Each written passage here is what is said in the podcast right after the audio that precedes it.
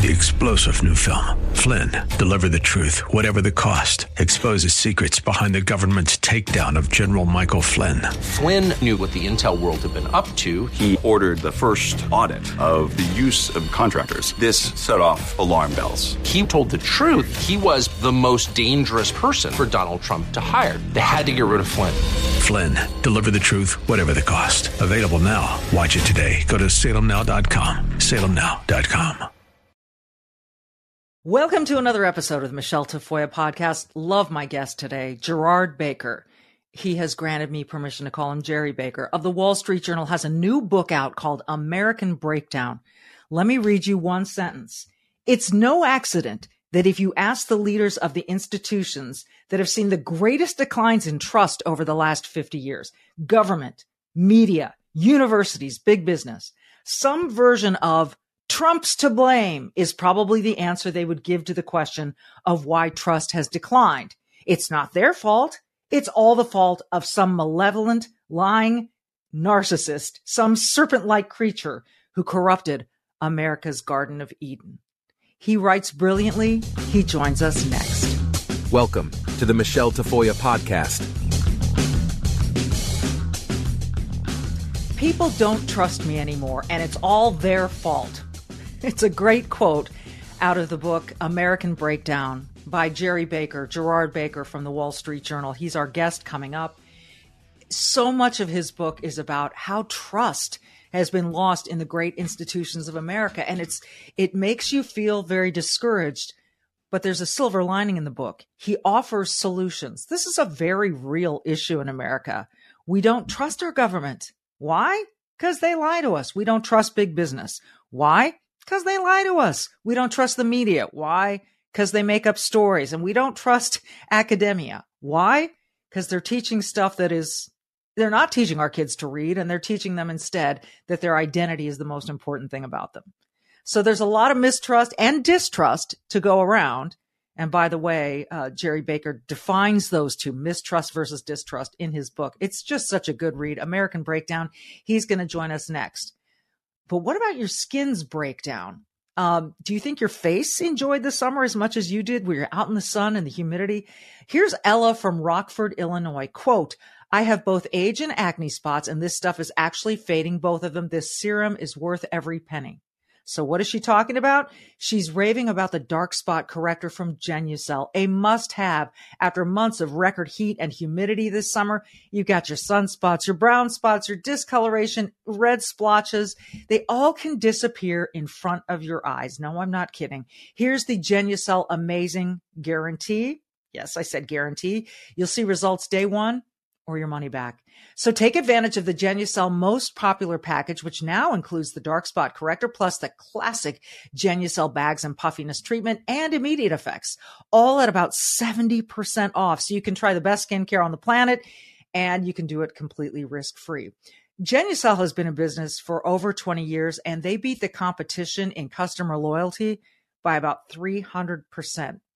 I'm, I'm, telling you, it's simple. Go to genucel.com slash Michele. Go there today. Start looking years, maybe even decades younger.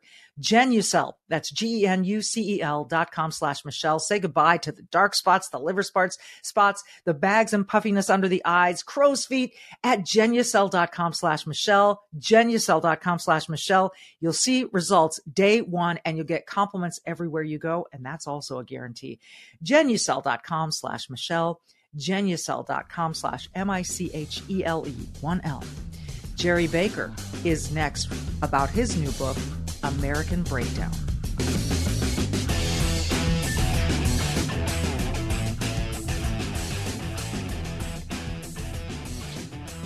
Gerry Baker, welcome back to the podcast. So glad to have you.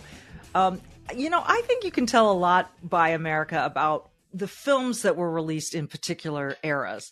And I know that your first visit here to the United States was 1986. And I looked it up, and the top films in 86 were Little Shop of Horrors, The Money Pit, Three Amigos with Steve Martin, uh, Milo, Milo and Otis, The Money Pit. A lot of good fun, right? Short Circuit. And mm. then 10 years later, you, you moved here, and the top films were James and the Giant Peach, Titanic, uh, yep. The Birdcage, Waiting for Guffman the cable guy, a twister, a lot of fun stuff with very little political yeah. baggage in them. Yeah. I think we see a very different landscape today. Do you agree that that tells us a little something about the the culture we're in? That's okay. I just dropped something. It's all right. That's all right. Uh, thanks. First of all, Michele, thanks again for having me yeah. on the podcast. I Love your podcast. It's a great pleasure to be here. You do a great job.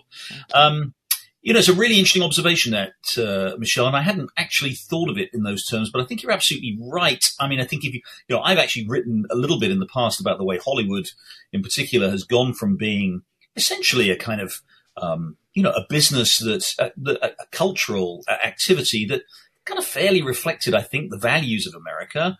You go back, whether back in, you know, the 40s, the great war movies of the 40s or the right. great you know, great musicals or, you know, great, great dramas of the 1950s and 60s. And there was always a, there was, you know, there was an increasingly important political dimension, but there was, there was never this kind of relentless sense that of, of, of America as a deeply flawed, corrupt, dysfunctional, terrible country, which I'm afraid is the kind of character of movies that have been made in the last 10 or 15 years and so. And it's, so it's a very interesting way of thinking about it, Michele. You're right. Back, I, as you say, I first came to this country in 1986. Um, you know, Reagan, it was the sort of, we're into the second term of Reagan. The country was doing very well. It was kind of morning in America. There was a sense that, you know, things were on the up. And that was reflected, I think, in the culture of the time. And in the 1990s, when I came to move here, I moved uh, to Washington in late 1996. It was just the Bill Clinton had just been re-elected. We were before the Monica Lewinsky trauma that we were all put through before that. But it was also, and I quite often reflect on the 1990s as a time of real sort of the pinnacle of American achievement and success. You know, the Cold War was over, the economy was booming, inflation was relatively low. We just the internet was just taking off. There was this incredible sense that America had, um, you know, had really demonstrated to the world the superiority of its model, the superiority of its values. It had defeated all comers in the 20th century. You know, people talked about the end of history, all of that stuff, which sadly didn't turn out to be true. But and I think just, you know, again, and this is the, the thrust of my book, uh, Michele, think about how in just a generation, We've lost that. We've lost, and again, not everybody liked Bill Clinton. I wasn't a big fan of Bill Clinton, certainly not his personal behavior. Right. But you go back and look at where America was in the late 1990s, post Cold War, winning hot wars in Iraq and um, Kosovo. Um, as I say, all of the economic success it was having, and the level of general sense of of cohesion and purpose about the country was extraordinary right. at the time, and that in a generation has just just been lost. That is what's so astonishing is how quickly this seems to have happened. And certainly we can point to moments like George Floyd, like the pandemic in recent years that seem to have been opportune times to really get people to sort of put their stakes in the ground and argue about stuff, cultural stuff. But this idea of, you know, the patriarchy and white supremacy and, and, and those kinds of identity politics that have been really starting to crop up seem to be a large part of this. The first chapter of your book really talks about trust mm. and how much trust has been lost in so many institutions.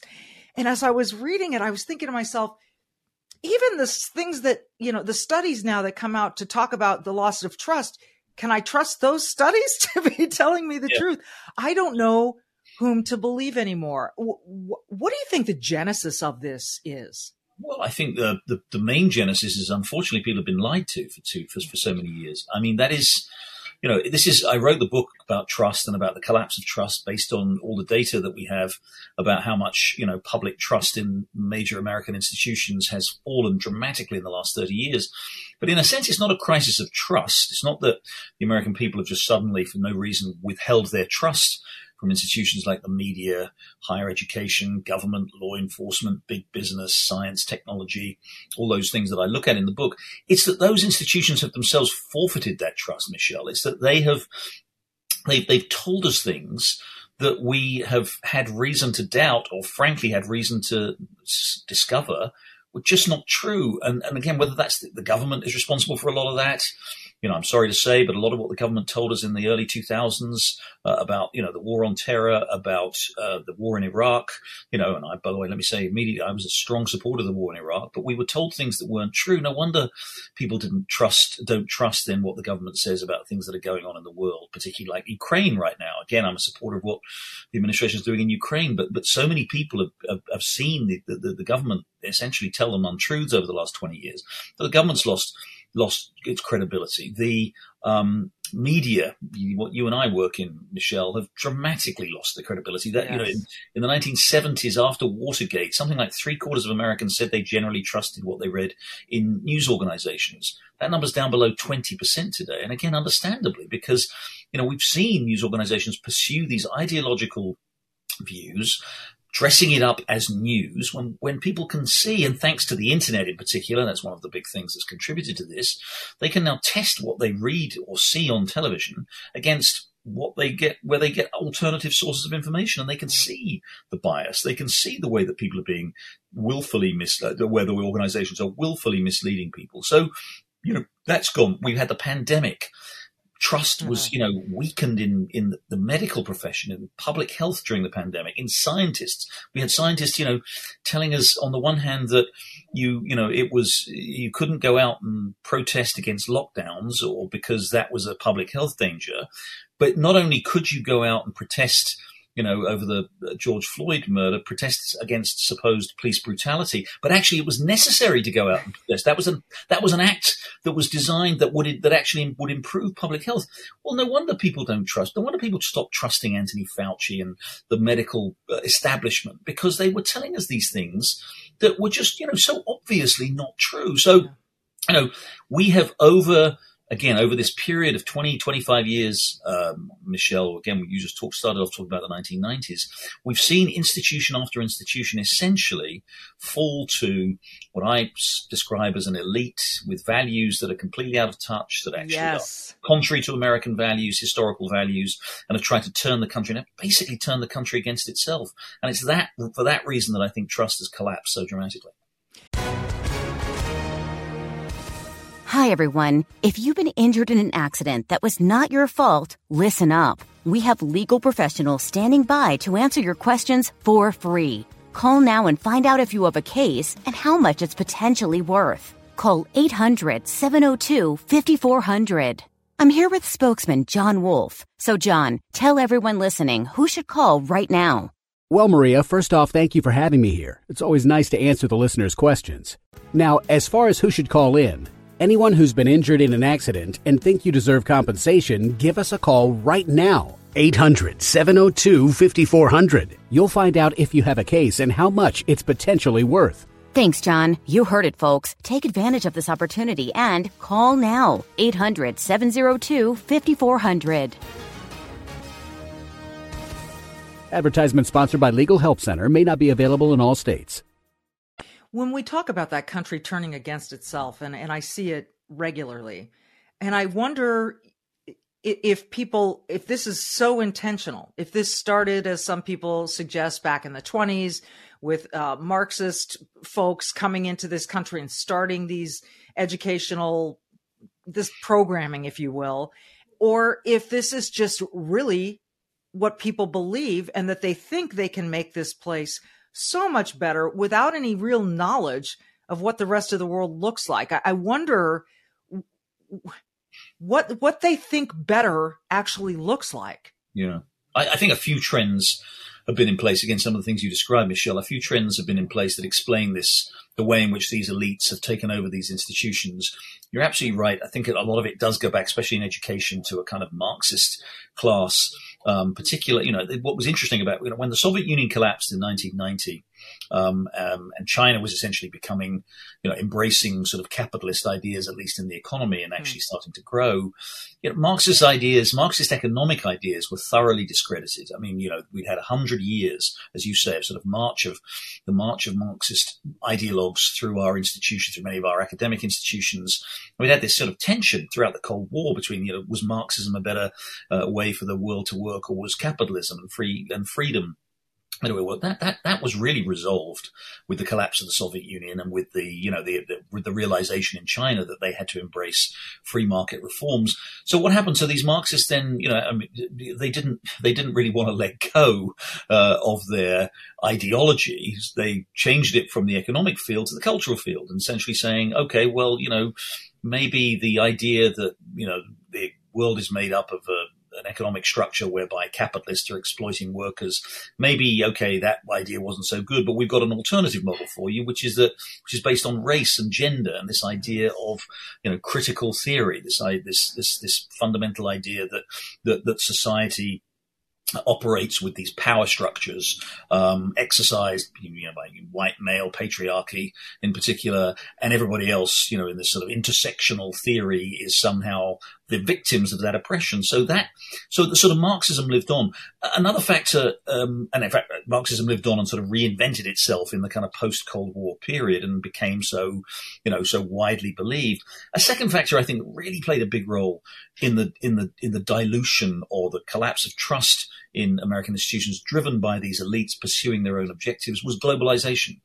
You know, this became the mantra after the collapse of the Berlin Wall that the world was coming together. It was, you know, that we'd had periods like this in the, in the past in the world, but this was seen much more intense. As I say, you know, the, the old Cold War barriers had broken down. China was emerging into the world economy.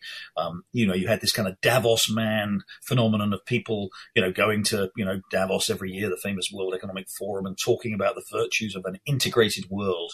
And what they meant by that was essentially an integrated world that would work for big business. Um, you know, and that would be, you know, borderless sort of trade, borderless movements of labor, meaning immigration, unlimited immigration. This became a dominant sort of theory, almost a theology among the kind of ruling classes on both sides of the political spectrum. It's really important to say that. You know, d- Democrats embraced globalization uh, as enthusiastically as Republicans had previously done, and re- Republicans embraced it too.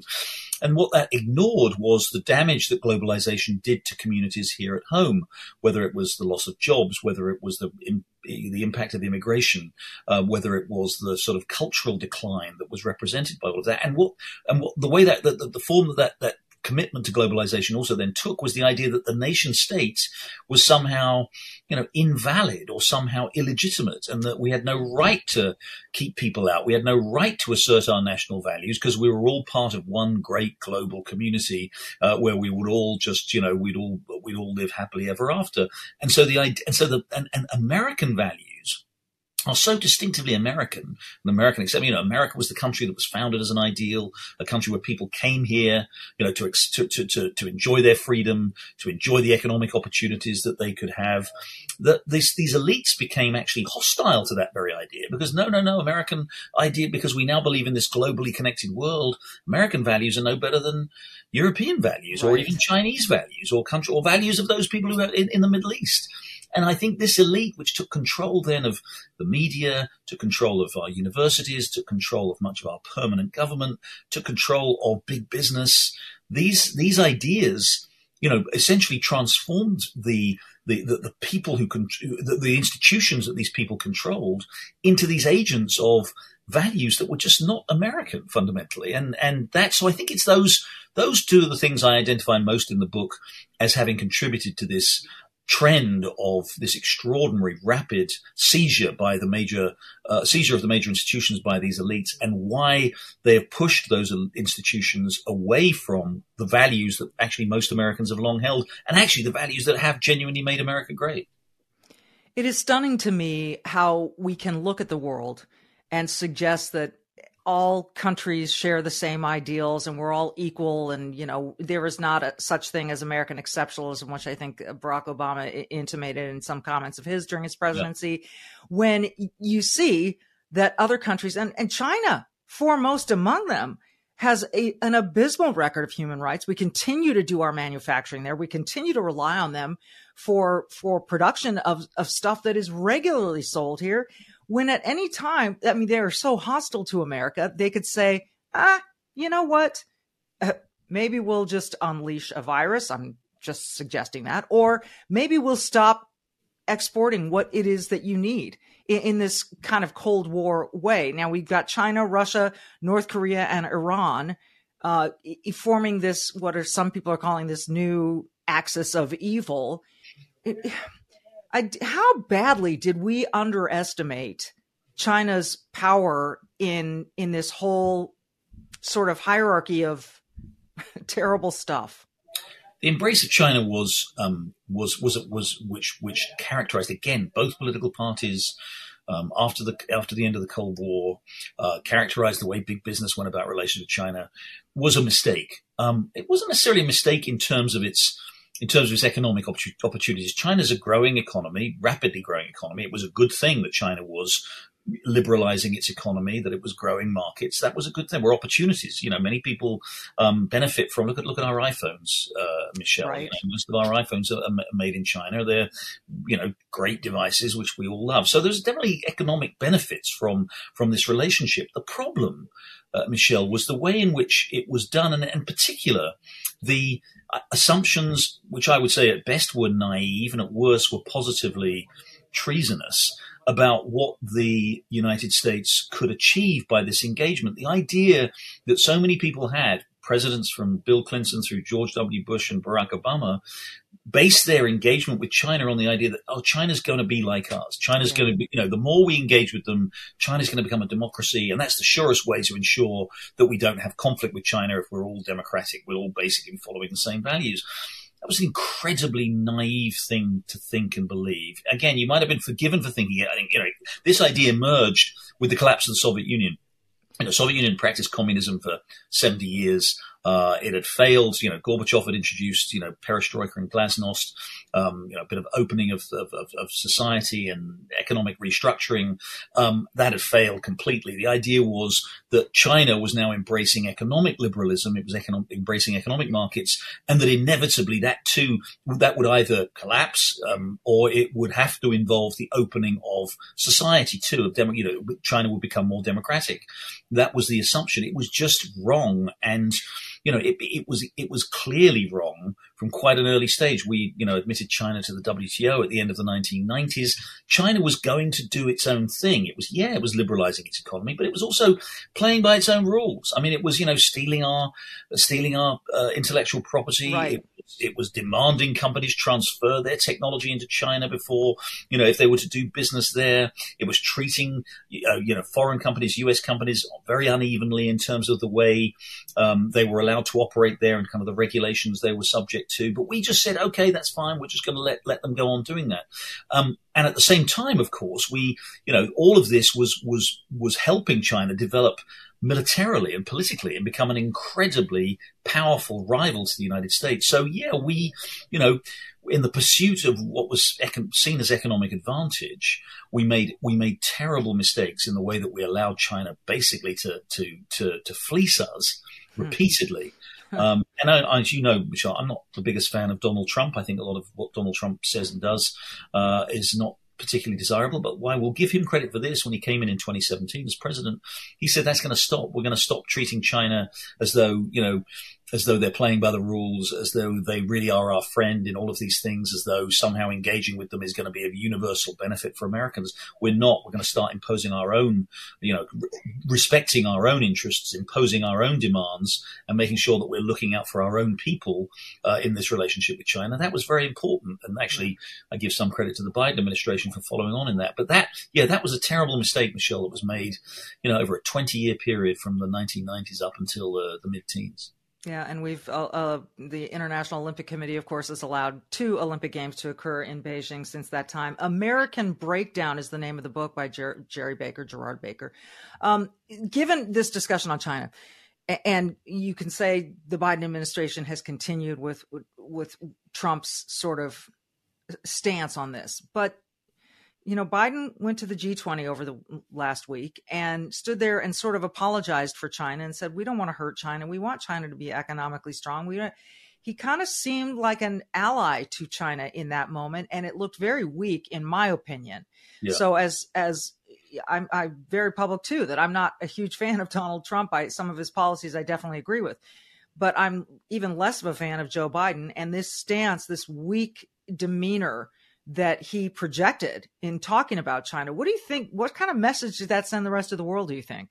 I think you're right. I think it did look weak. I think the problem with this administration, I mean, just said I like some of the things they've done with regard to China. I like, for example, trying to build alliances against China. This deal with Japan and Korea that they just struck, the deal with Australia and the UK um, for submarine, essentially, kind of uh, to, to, build up submarine presence in, in in the Pacific. That's good, and they've done they've done good things there. The problem, though, uh, Michele, and you hit the nail on the head here with this weekend's G20 meeting, is the mixed signals that they're sending. So on the one hand you know, they say, um, you know, we're going to stand up, we're going to defend Taiwan.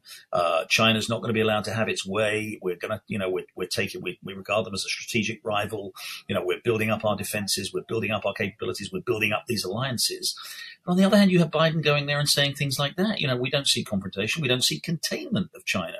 Or he has his various cabinet members. We've had seen a succession of cabinet members go there in the last few months saying, you know, we want a positive relationship with China. We want a warm relationship. We want a good um, economic. We want economic collaboration with China. The problem with that is the Chinese aren't stupid. They see this. I think they look at the United States. They look at the divisions in the United States. Um, and they look at this president in particular. I'm sorry to say, you know, a president who is, you know, obviously very advanced in age and clearly with diminished capabilities, and they think there are opportunities, there are weaknesses there. Americans don't, you know, they talk about, you know, defending Taiwan, they talk about standing up for freedom, but actually, you know, we just basically took over Hong Kong China. I mean, we, the Chinese, just took over Hong Kong, having made all these promises that Hong Kong would be free. Nobody, nobody lifted a finger to stop us. You have the Biden administration coming and telling us that they want a good relationship with us. They see this and they think, you know what? They're not serious about really standing up against us. They're really not. They don't have the political will to do it. They don't have a president who really has the sort of political strength to do it. And they don't, in the end, you know, have the will and the resolve as a nation to do it. So we're going to carry on doing what we want to do. The administration has to send clearer signals about its, un, its about its refusal to accept what China is doing in, in, in you know, in two countries that, that matter enormously to us, to our allies in the region, we have to take a stand. And, and unfortunately, the Biden administration too often, you know, one day it will take, seem to be taking a stand and the next day it will seem to be saying, actually, you know what? We really want a good relationship with China. We don't want any confrontation. And the Chinese just see weakness. You know, just before a couple hours before you and I sat down to record this podcast, Speaker of the House Mike McCarthy announced that uh, uh, the next logical step in this whole investigation into Hunter Biden and maybe potentially President Joe Biden's interactions with international monetary stuff. I'm trying to put this in simple yeah. terms. Yeah. Uh, is to do an impeachment inquiry. And again, this is different from an impeachment, and people need to understand that that the inquiry simply allows Congress access to more in depth, really gives them the, the peak of their powers to, to look at the information that's out there. Um, is it fair to question? I, I, it's ridiculous that I just said, is it fair to question? Uh, but this is where we are in America. Like you're not allowed to question. But is it logical to question Joe Biden's stance on China when his son whom he's very proud of, seems to have benefited monetarily a great deal from a relationship with China. Is it is it possible the president is compromised? Those are questions that are perfectly reasonable to ask and that an investigation presumably can dig into. Look, I, I, I mean, I find it implausible, but you know, lots of implausible things have happened, so I don't say that out of any great authority. But I find it implausible that Joe Biden or any president of the United States would literally, you know, subordinate the, the national security of the United States against the greatest strategic rival, the greatest strategic threat the United States has faced since the Cold War, possibly the greatest strategic threat the United States has faced to itself and its national security in its history, which is what China possibly, very possibly represents. I find it just implausible that Joe Biden would would subject that priority, that objective, to the possibility that his son may have made five, ten, now many millions of dollars, you know, here and there. The problem, but so I find that so it's that's not to say I'm, I'm, I'm, i think it's inconceivable, but I think it, and it's reasonable to investigate it. But the bigger problem, uh, Michele, and here's where I think is why investigations really are warranted is it, it's just I mean, it, it, seems to me pretty obvious now from what we know, and we probably don't know the half of it yet. There's a lot more I suspect we're going to learn that you know Joe Biden at minimum knew what his son was doing. I mean, you know, and by the way, I will tell you this: um, when I was a reporter, actually when I was an editor, a journal editor a few years ago, went during the during the Obama administration, the latter, the, the second term of, of Barack Obama. I, had, I remember talking to senior officials in the State Department who said to me, Hunter Biden's a real concern. You know, he's constantly going around the world selling his selling himself. You know, and you know we don't know if he's actually selling access to his father. At least they said that to me. But he's certainly selling his name, and he's certainly making money out, out you know, with foreign governments and foreign companies on the basis of that. They knew that back in 2013, 14, 15, uh, uh, 16, Michele, in the second Obama term. The idea that that Joe Biden didn't know anything about it is absolutely absurd. Yeah. First of all, we're now seeing more and more evidence that he was involved in some way. He may have, you know, again, we'll have to see what the reality is, but there's plenty of persuasive evidence that he was involved in some of these discussions. He might have been on the phone, you know, called in on the phone by Hunter to sort of, you know, for Hunter to make his case. But secondly, it just defies belief that the vice president of the United States that his son is going around the world raising money on the basis of his name, and the vice president knows nothing about it. Particularly, the senior members of that administration were expressing concerns about it. And I'll say one other thing too, um, Michele. This is more than just the son doing stuff and the you know the troubled son. We've heard all about that, obviously, and he clearly is a troubled troubled man, all kinds of flaws. Um, but it's more than it's more than just the son because in the end, you know, there they, they're kind of inseparable. I mean, you know, we, we all know this, Michele. I've, I've, got kids. You know, if my kids are going out and raising huge amounts of money, um, you know, from various, I hope they're not. I don't think they are. Sadly, I, I wish they were raising more money, but they're not. But if they were going out raising huge amounts of money, especially from from questionable sources, it would make me better off. But I mean, it would just make me better off financially. It, you, you, know, there isn't a, there isn't a sort of rigid separation between in, in any family between the right. son and the father, or the daughter and the father, and the daughter and the mother, or whatever.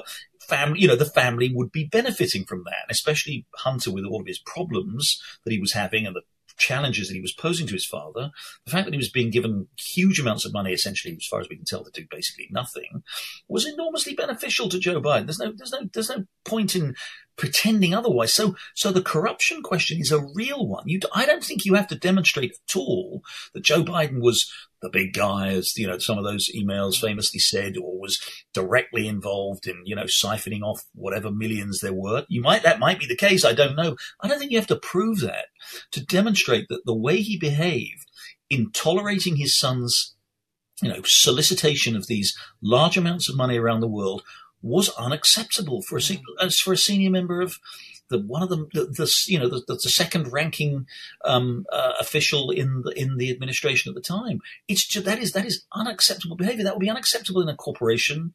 Michele, most you know corporations have rules, ethics rules about family members going out and using connections that they have within the company to go and you know raise money for themselves, and it's absolutely unacceptable in the federal in the federal government in Washington. So yeah, I think the stench of corruption is real. I think the need for an investigation uh, is a powerful one.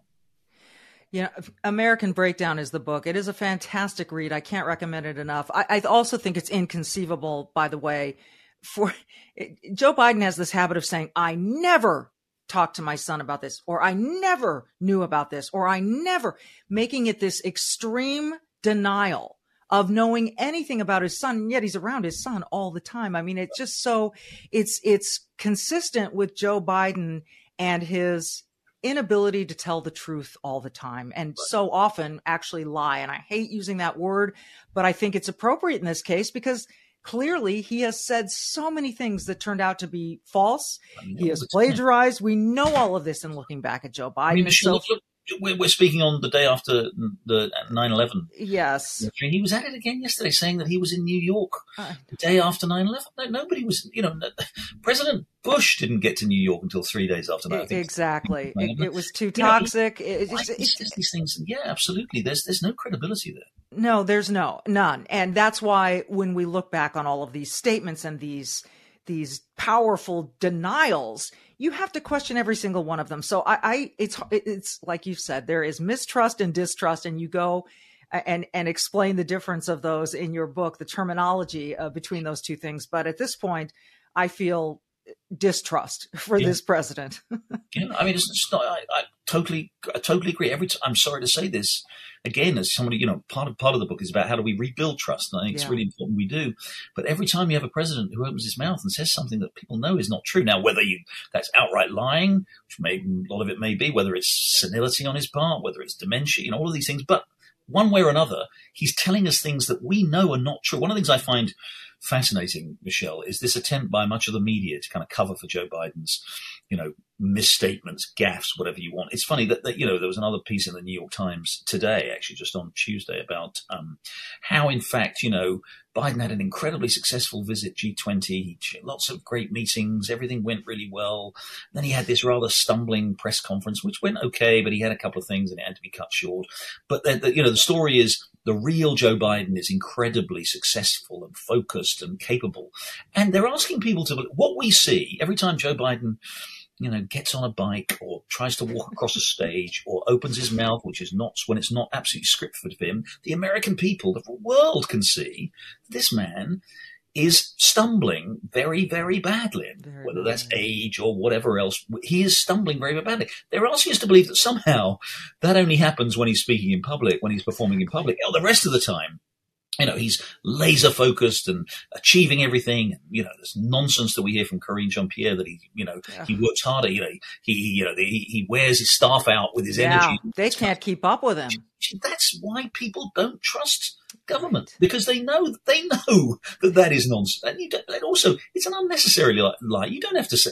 We all know the man is 81 years old and is an old man. You don't have to say, as a 40 year old press secretary, "Wow, he's got more energy than I have," no, mm. because that instantly makes you incredible. You just say, you know, He's, for, you know, he's, he's, he's in charge. He does a good job. He focuses on what he needs to focus on. He makes right. all the key decisions. But instead, they have to embellish it with this sort of rubbish. It's exactly right. Why people don't trust them. All right, and and it, it, it's like he embellished all his corn pop stories and all the others. I mean, this isn't just within the last several years. This goes back decades with Joe Biden of uh, mistruths and misrepresentations of his life, and it's Hopefully. it's just it's embarrassing. And I uh, it's so frustrating to me too. And quite frankly, I, am a little scared by it because the state of the nation right now is so bad. Right. Uh, and and I don't know. Clearly, Joe Biden's not running the country, so I'm not really sure who it is that's making all these decisions that are leading to such disastrous results. Yeah. I'll give you the final word on that it's a fair question. Uh, and again, it, I'm sorry to keep coming back to my, my book and the title of my book or the theme of my book, but it's, again, it's about trust. It's yeah. no wonder, as you say, not only do they not trust what's being, what they're being told because they know that what they're being told, American people know that what they're being told is false. But they, as you say, we don't know who really is in charge. I mean, how can you trust a government when you don't really know who's making this, you know, we supposedly live in a democracy, Michele, where we elect our leaders yeah. and we expect our leaders to be accountable to the rest of us. When you have a president who plainly is not, you know, in, for, for as far as we can see with our own eyes, is not capable of focusing on most of these important issues, we have a legitimate uh, question, which is who is who is who's making these decisions, and if we don't know that, how on earth do we trust or hold people accountable for what they're doing and saying when we don't really know who is making the key decisions. It's, it's just another example of the way in which people are losing faith in these critical institutions that control the way the country, the, the direction of the country. American Breakdown is the name of the book. It is a fantastic read. I can't recommend it enough. Gerry Baker, I appreciate your time as always, and thank you so much. All the best with the book. I can't imagine it's not going to be a success because it is so important for the moment. Uh, the, the discussion about trust and um, faith uh, in our institutions, it's it's critical. Thank you so much for your time. Michele, it's a real pleasure. Thank you very much for having me again. Likewise, he is Gerard Baker. We got we get to call him Gerry. The book is American Breakdown. Thanks for listening, everyone. Be brave, do good, and we will see you next time.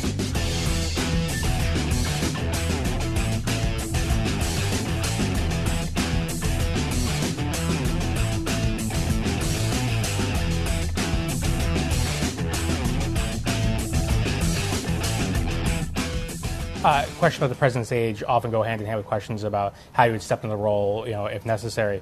Do you feel prepared for that possibility? Uh, and serving as vice president prepared you for, for that job? Yes. Um, and how would you, you know, describe the, that, that process? Which process? Like as far as you know, being ready for that. Uh, for that. Well, first of all, let's. I'm answering your hypothetical. Um, but Joe Biden's going to be fine. So that is not going to come to fruition. But let us also understand that every vice president, every vice president, understands that when they take the oath, that they must be very clear about the responsibility they may have to take over the job of being president. I am no different. Three star general Michael J. Flynn, head of the Pentagon Intelligence Agency, knew all the government's dirty secrets. He was one of the most respected generals in the military. Flynn knew what the intel world had been up to, he understood its funding. He ordered the first audit of the use of contractors. This set off alarm bells.